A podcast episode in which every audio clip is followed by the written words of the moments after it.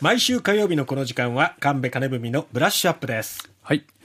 えー今日は朝刊を見たらあの明日重要な裁判の判決があるということが記事に出ていました。西日本新聞さんですね。はい。全国の被差別部落地名リストのインターネット上での公開や出版は差別を助長するとして被差別部落出身者らおよそ230人と部落解放同盟が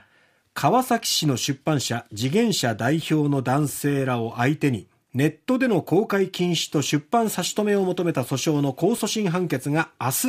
東京高裁で言い渡される。2021年9月の一審東京地裁判決はリスト公表はプライバシーを違法に侵害すると認定しながら公開禁止と差し止めの対象を一部にとどめた。高裁がその範囲をどう判断するのか注目されるとあります、はい、はい。あの本当にこれは重要な裁判なんですよね、ええ。ーインターネット時代に差別をどうお食い止めるのか、えうん逆に言うとインターネットを利用して差別は野放図に広がってしまうことをどう考えるかということが問われた裁判で、はい。えー控訴審判決があります、えー被告は表現の自由などということを言っていますがあーまあ一定の方々の完全な不利益になるようなことをですねネットで公開していいかどうかっていうのはもう答えは明らかです。ただそれをどういう範囲でやるかっていうことが問題になっているっていうことですね、えでこの、まあ、被差別部落がどこにあるのかという、まあ、これをあのリストにしたものっていうのがですね出回った時期が昔あります。1970年代にですね、部落地名相関事件と言いますけど、はい。えー企業が就職にあたってそのうん出身地が、えーまあ、部落かどうかを一応確認するみたいなことをやっていた、ということが明らかになって大問題になったんですよね。まあ、今、そういうことをすれば、あその企業の社会的なあの、まあいえー存在価値は失われるぐらいのひどいことだったと思いますが、えーこのか問題はですね、今回の問題は、あー戦前に作られた政府の外郭団体が作った、えー全国部落調査っていうリストがあって、それをですね、入手したその出版社の代表が、現在の住所を追記してネット上で公開しているという大問題なんですね。えーまあ、本当にこのことを知ったとき、私もちょっと怒りに震えてですね、2017年9月のことだったんですけど、はい。もうフェイスブックに、えーでえー山口県の人権啓発センターの川口さんという方が、こういう許されないことが起きているということを、すごく悔しい思いを持って投稿しているのを見てですね、え信じられない思いだったんですね、それをシェアしたんですよ。でその時に私が書いたのは、久しぶりに血が沸騰しそうなほど怒りを覚えた、涙が出そうだ、長年の努力を一瞬にし破壊したこの人々、お日本に暮らす者として許しがたい、心の底からの怒りを持って弾劾する、叫びたいほど口口惜しい。なんてことを僕は書いているんですね。えー多くの人があー共感してくれて、えー1000件ぐらいもシェアがしてくれたんですけど、はい。ところがそのコメント欄にこの次元者の人たちが突然、あの投稿を始めたんです。私のフェイスブックのこの投稿に対して。6年ほど前に、ええはい。ええ。ー、と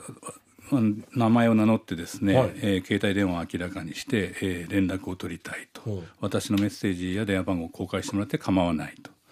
で、えーあこの件についてどう考えているか明日は会社の方にも質問させていただくと、いうようなことを書いてきました、そしてあの差別を許せないっていう方が大多数なのでですね、多くの人たちがもうこう私の投稿に対してこんな人たちが今いるのか許せないっていう投稿をしてたんですけどそこに突然入ってきて、えーメスえー返事をしなさいとしてくださいと。そして投稿してくれてる人たちのおスクリーンショットをですね撮って、えーこれも本誌ウェブサイトで記事にするときに画像を使わせていただきますと。つまり私の投稿に許せないというサインを示した人たちのメッセージやあのお名前などを写真にして、えーここれもそあの私たちのウェブサイトで公開したいということを書いてたんです。よ。もうちょっと本当にびっくりしまして、えー